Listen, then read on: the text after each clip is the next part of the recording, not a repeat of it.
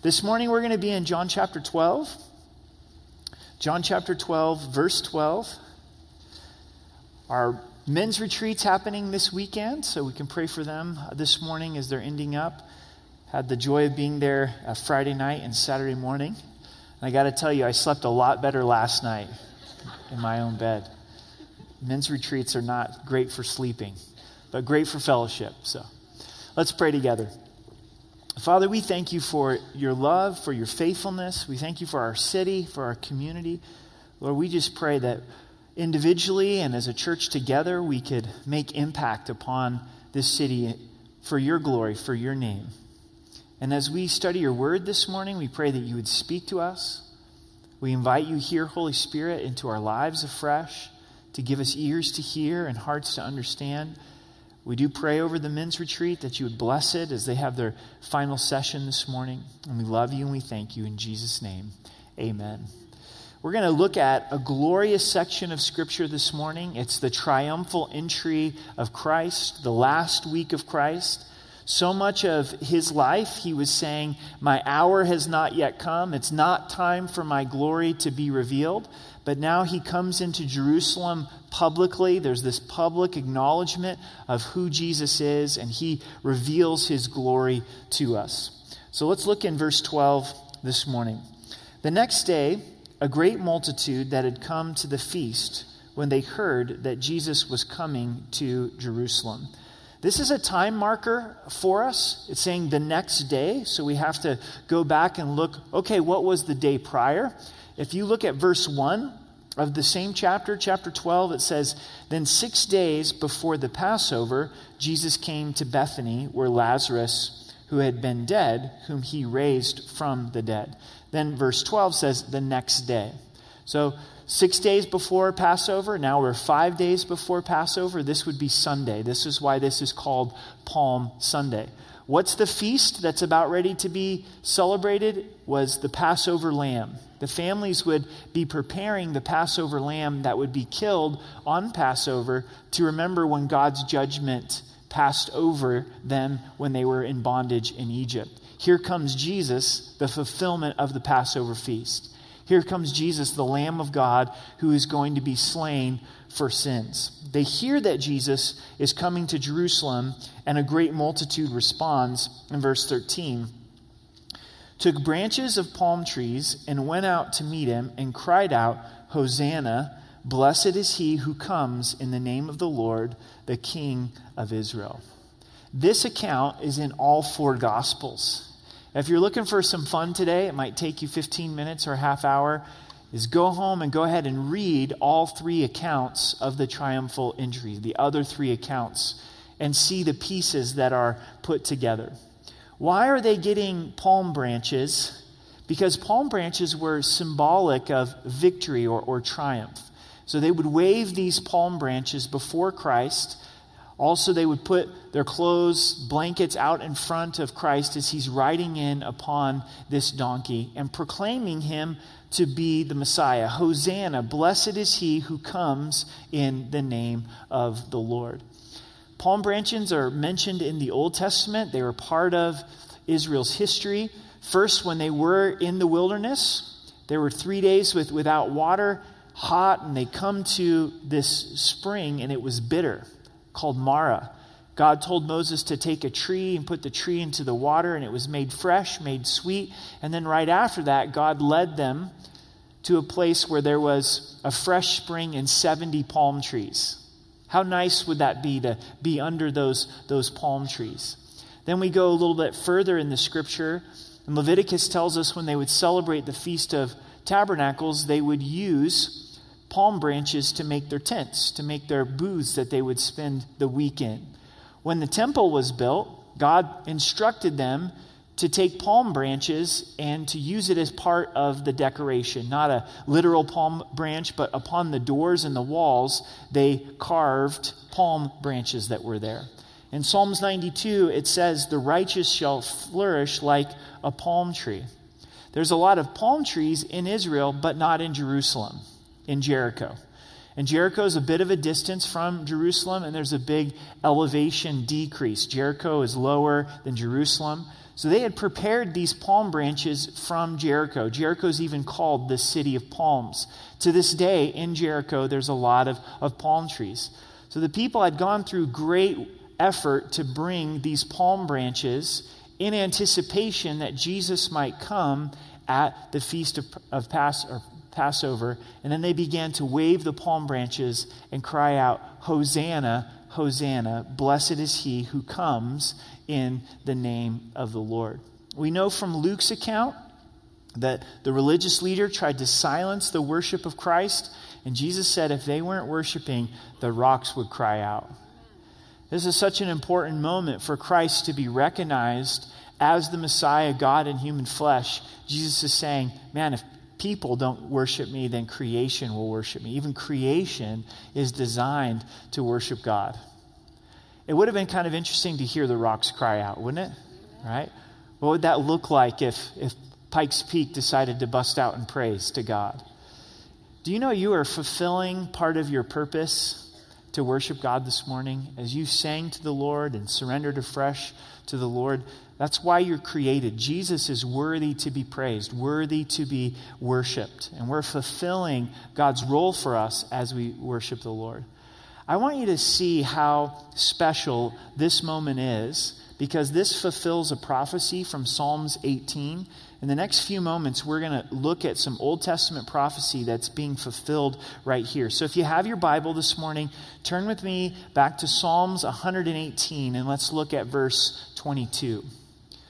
Psalms 118, verse 22.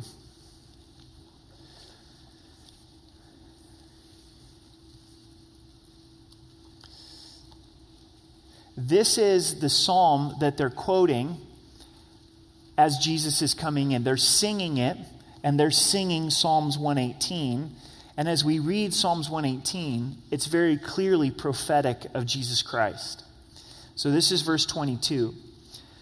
The stone which the builders rejected has become the chief cornerstone.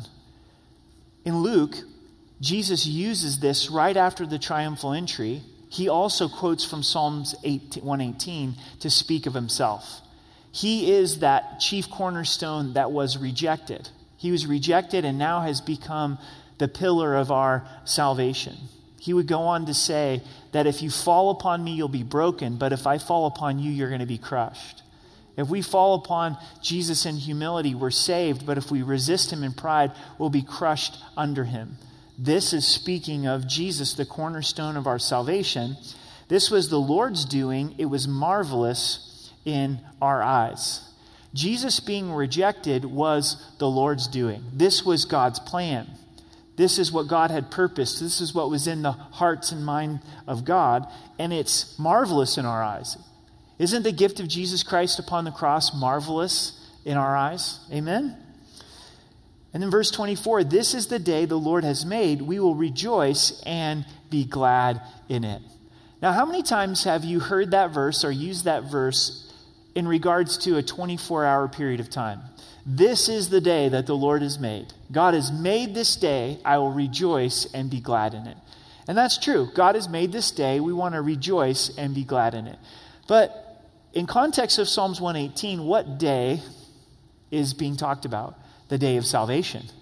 The day that Jesus Christ died for our sins. This is the day that the Lord has made. This is the day that changed every other day.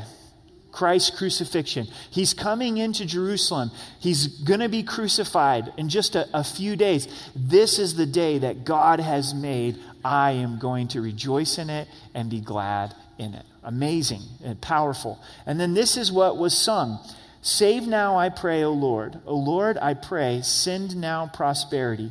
Blessed is he who comes in the name of the Lord. We have blessed you from the house of the Lord.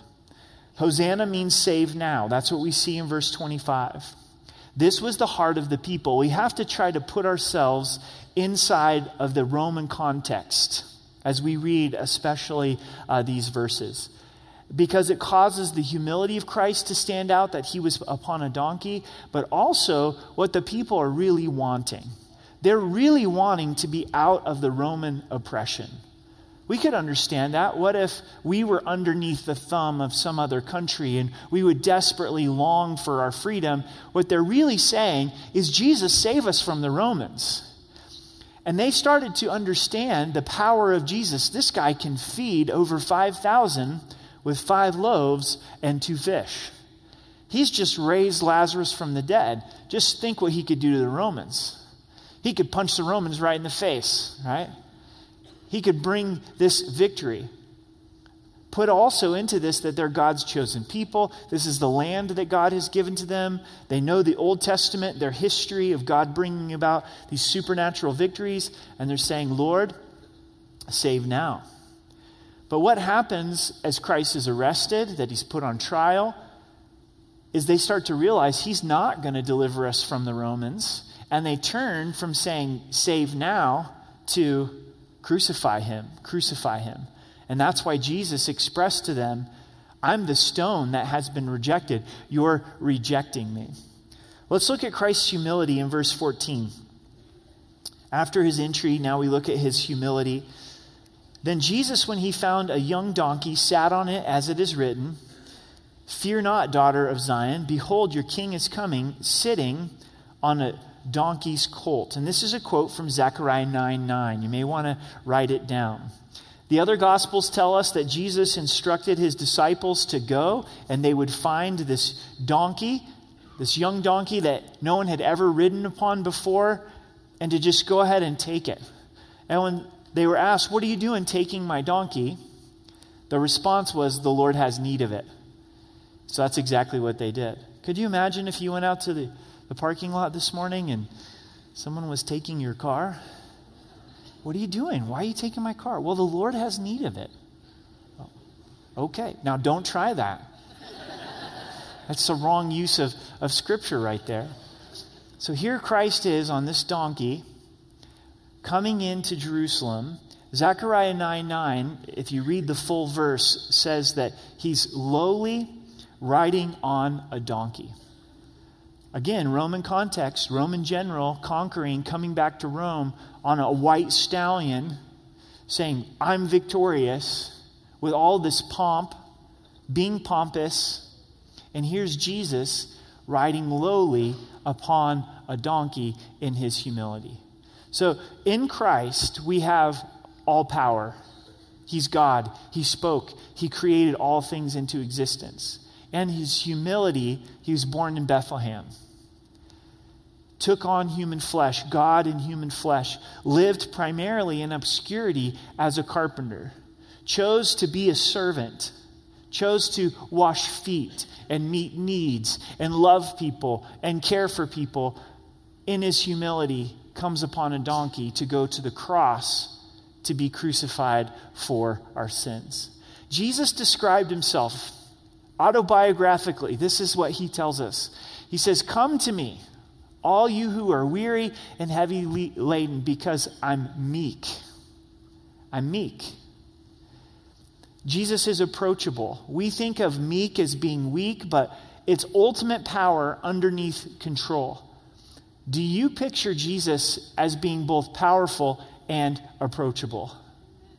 What if Jesus would have had more of a Roman general type of triumphal entry into Jerusalem? That's not very approachable, isn't it? great respect for our military and all the sacrifice that you make. And you think if you're sitting down with a five star general in their uniform, a lot of respect and honor there, but it'd be difficult to approach them, right? Because I'd be intimidated. You'd probably be intimidated. I don't have a military background. It'd be hard for me to be like, hey, you want to come over for tacos? You know, right? In Jesus, he, he's approachable in his, his humility, coming upon a donkey into Jerusalem.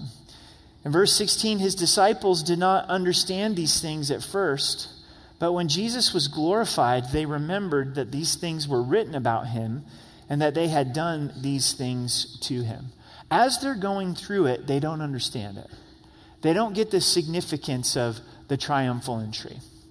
But after Christ is glorified, his death, his resurrection, his ascension, then it clicks. They go, oh, yeah, this was written about Jesus in Psalms 118. This was written about Jesus in Zechariah 9 9.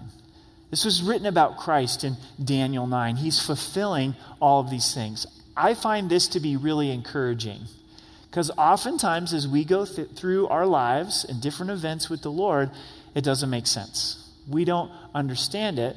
But then over time, we look back and we go, oh, yeah, this is what this means. This is what God was doing in my life. This is what He was teaching me.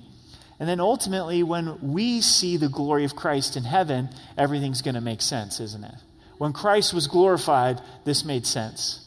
When we see Christ in all of his glory, it's going to make sense. Verse 17 Therefore, the people who were with him, when he called Lazarus out of his tomb and raised him from the dead, bore witness. This is cool.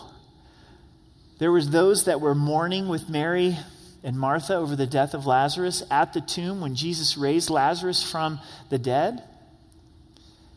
And they bore witness of Christ. They're saying, yes, this guy rose Lazarus from the dead. He's the Messiah. In verse 18, for this reason the people also met him because they heard that he had done this sign. They heard that God had raised Lazarus from the dead, so they went and met Jesus for themselves. Maybe for some of you, that's the journey you're on. You've been hearing about what God's been doing in your spouse's life, maybe in your child's life or a good friend's life, and you're like, wow, I, I really see something different there. I really see something of substance there.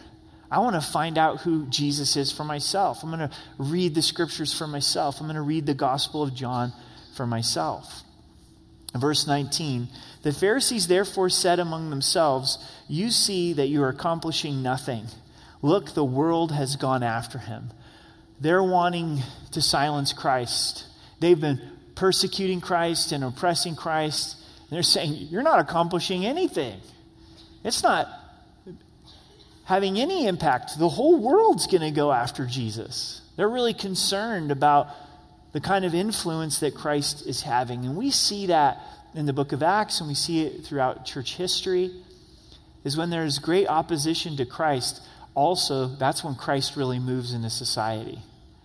We look at the country of China in more recent history. China kicked out all of the missionaries, and people were concerned that that was going to be the end of the Christian influence in China. That's the moment that God, in His grace, caused the Church of China to come to life, and they experienced a, a, revival. And in midst of the oppression that takes place in China, with the lack of religious freedom, the gospel is thriving. How is that? Because God's bigger than the opposition. He's able to get His message out even when those try to silence Him. In verse 20, now, there were certain Greeks among those who came up to worship at the feast. Greeks are at the feast. This is really important. Please listen. Is God's heart has always been for the nations. God wants the nations to know him. Through the nation of Israel, God was wanting to reach the nations, where the nations would come to Jerusalem, celebrate these feasts, see who God is Christ being born of the nation of Israel, of the tribe of Judah, he is for the nations. He died for the nations.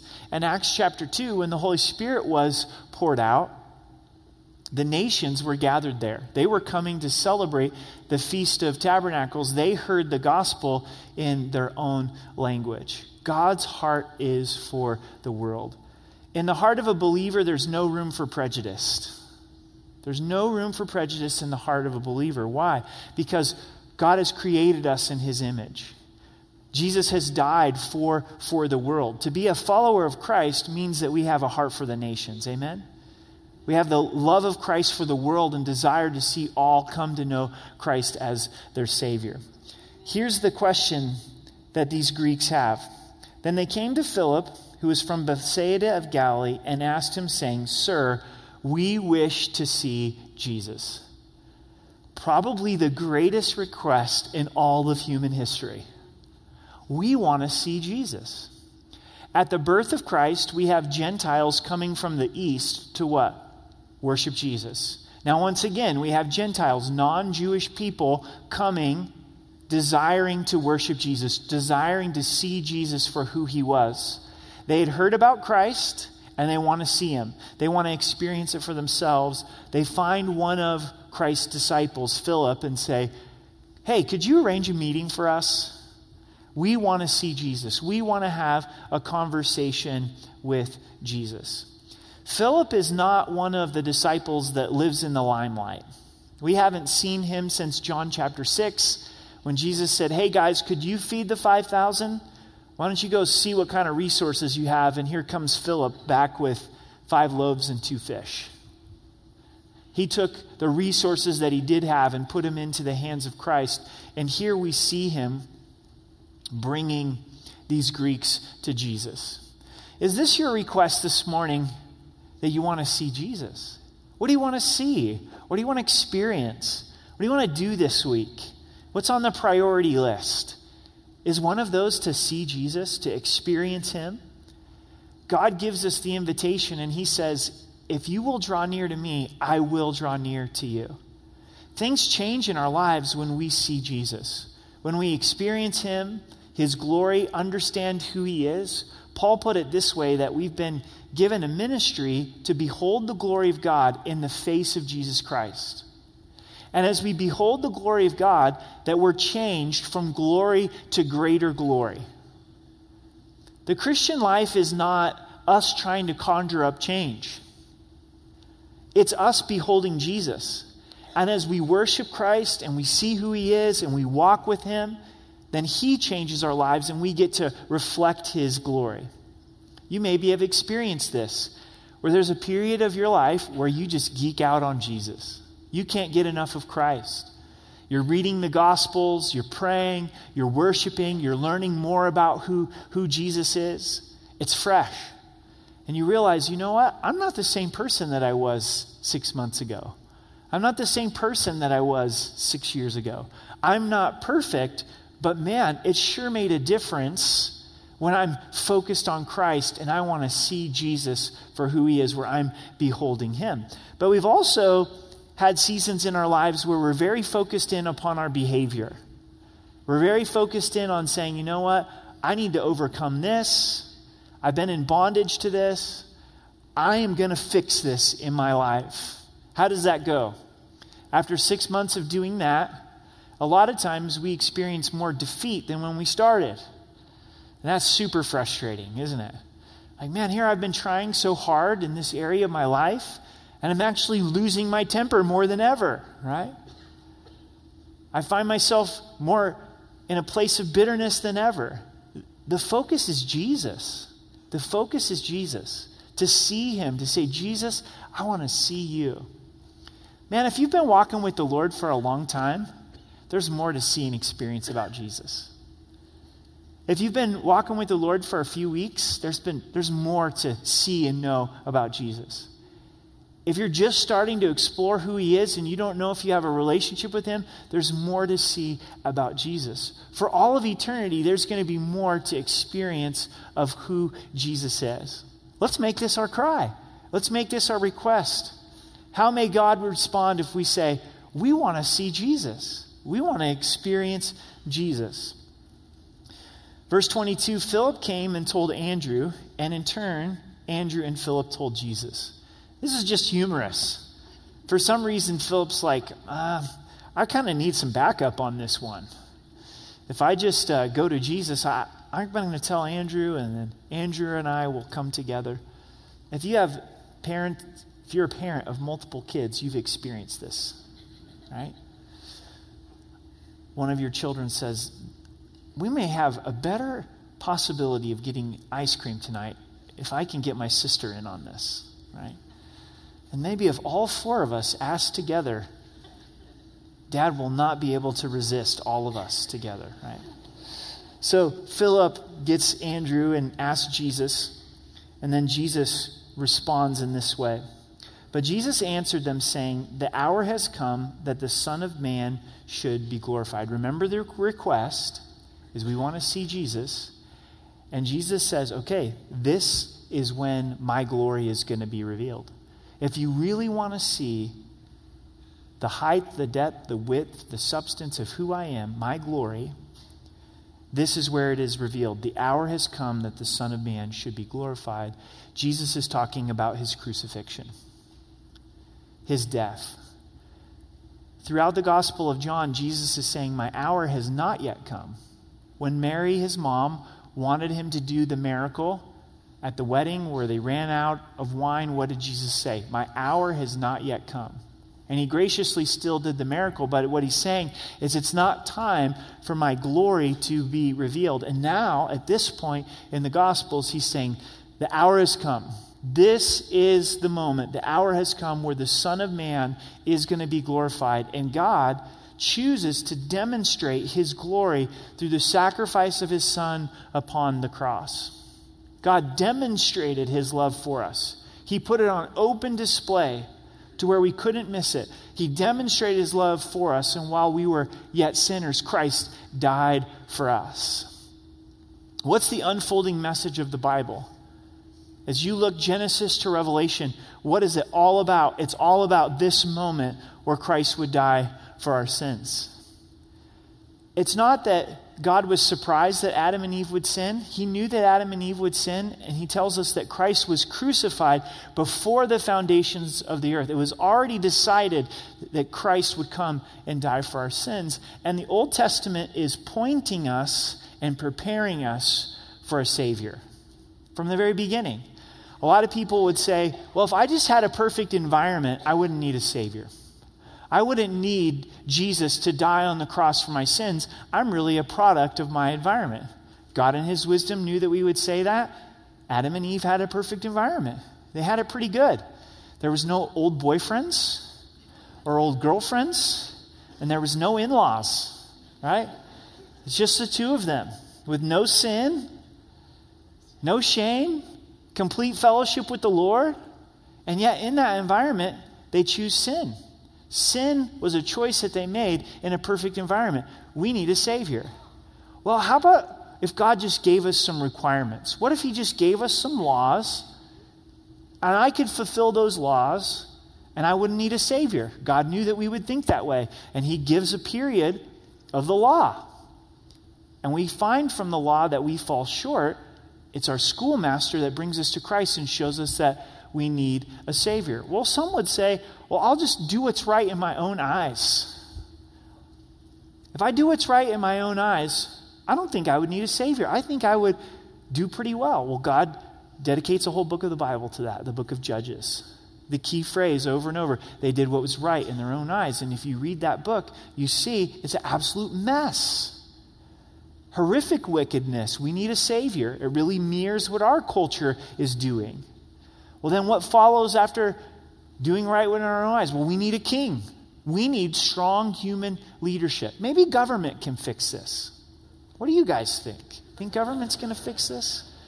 And I encourage you to be involved in the governmental process and vote and all those things. But guess what? Government can't be our savior. Government can't save us from our sins. We need more than human leadership. We need a savior. God dedicates a big period of the Old Testament watching these kings trying to lead and the failure that it resulted. It all comes to this point where Christ comes to be crucified for our sins, and this is the message of God. This is the love of God. This is where we behold the glory of God. Verse 24 Most assuredly, I say to you, unless a grain of wheat falls into the ground and dies, it remains alone. But if it dies, it produces much grain. Jesus likens his death to a grain of wheat. And as the grain of wheat is placed into the ground, the seed, this small seed, and, and it dies, then it produces life. And as Jesus is crucified and buried, he produces life. Death leads to life, his death leads to life. Agrarian culture. People were farmers. They were very close to this process. They understood what this would take place with this wheat seed. It's an amazing experience to plant a seed in the ground and watch God do his work. My wife's been into gardening for some time. In the last few years, I've gotten into it a little bit more. And it's so rewarding to take this stupid small seed. I mean, it's so small and you put it into the ground and you water it. Get some good soil, you water it, try to keep the weeds out, God does his thing, and all of a sudden you've got stuff on your plate that you can eat. And sometimes you've got a lot of it. You're like, man, I don't ever want to eat this much kale. What in the world happened? You know? The zucchini's gone bonkers. Time to give some away. Now, if we could grow Cheerios, honey nut Cheerios, that might be different.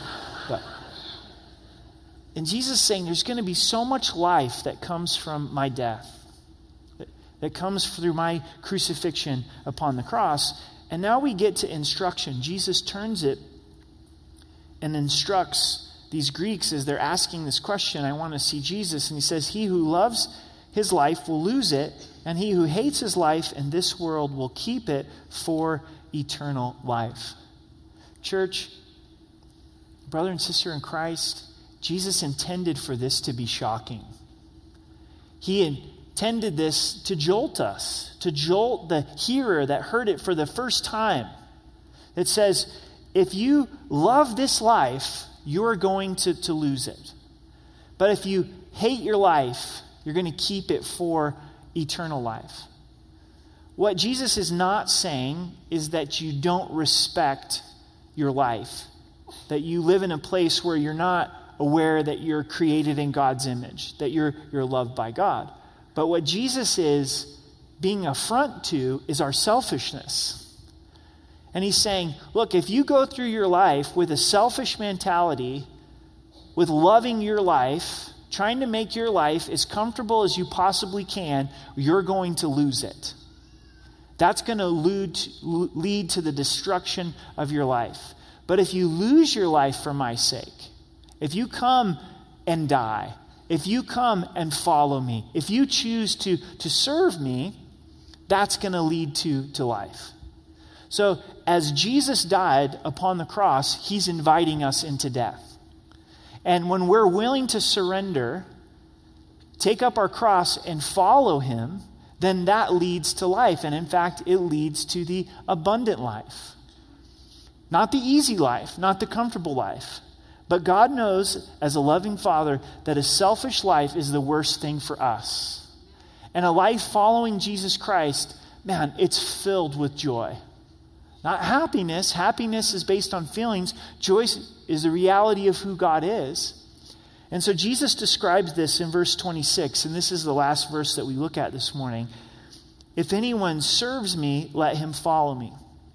And where I am, there my servant will be also. If anyone serves me, him my Father will honor. So we may claim to serve Christ or think that we serve Christ, but if we serve Christ, then we're going to follow him and be where he is. And Jesus was willing to serve. Jesus was willing to lay down his life as a ransom for many upon the cross. And so, as the death of Christ, as the glory of Christ, as the love of Christ impacts us, then it moves us to say, Jesus, I want you to have all of me. And I want to follow you. And I'm ready for you to be in control of my days, including this day. And how would you want me to serve? Which means death to our plans, death to our agenda, death to our selfishness. And selfishness dies hard, doesn't it? It'd be sure wonderful to deal with selfishness once and for all in this life and then, like, okay, that's dead and buried. My selfishness has to be crucified every day. My selfishness wakes up very healthy each and every day. And it's choosing to say, Jesus died for me in his love for me. So now I'm choosing today to take up my cross and follow Jesus and allow him to have his proper place in my life.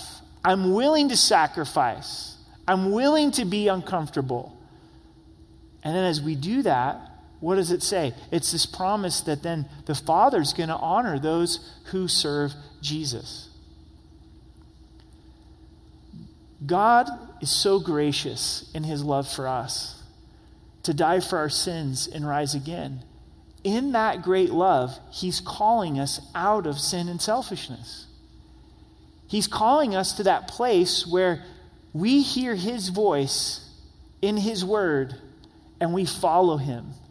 I guarantee that it will change the way that we read the Bible if we read it with this being our marching orders of saying, Jesus, I want to follow you. I want to follow you.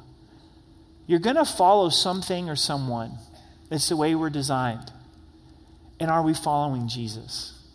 Have we been impacted by that place of experiencing the reality of who He is, of saying, Jesus, I am choosing to follow you? You're never going to regret following Jesus. When we see Jesus calling disciples, he called them by name. It was personal invitation. And he'd say, Boom, come follow me. Boom, come follow me. Boom, come follow me. And Jesus is still in the business of calling us to follow him. How cool is that? Jesus saying, I want you to be with me.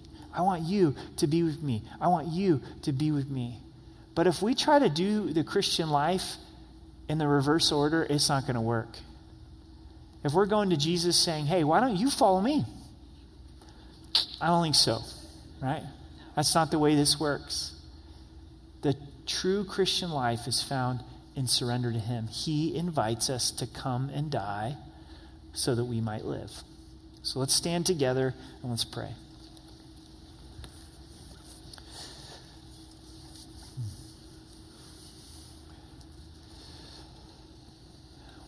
What an amazing section of Scripture, Father. Thank you for communicating it to us. And we see the glory of Christ in the triumphal entry, how he's the one who was foretold.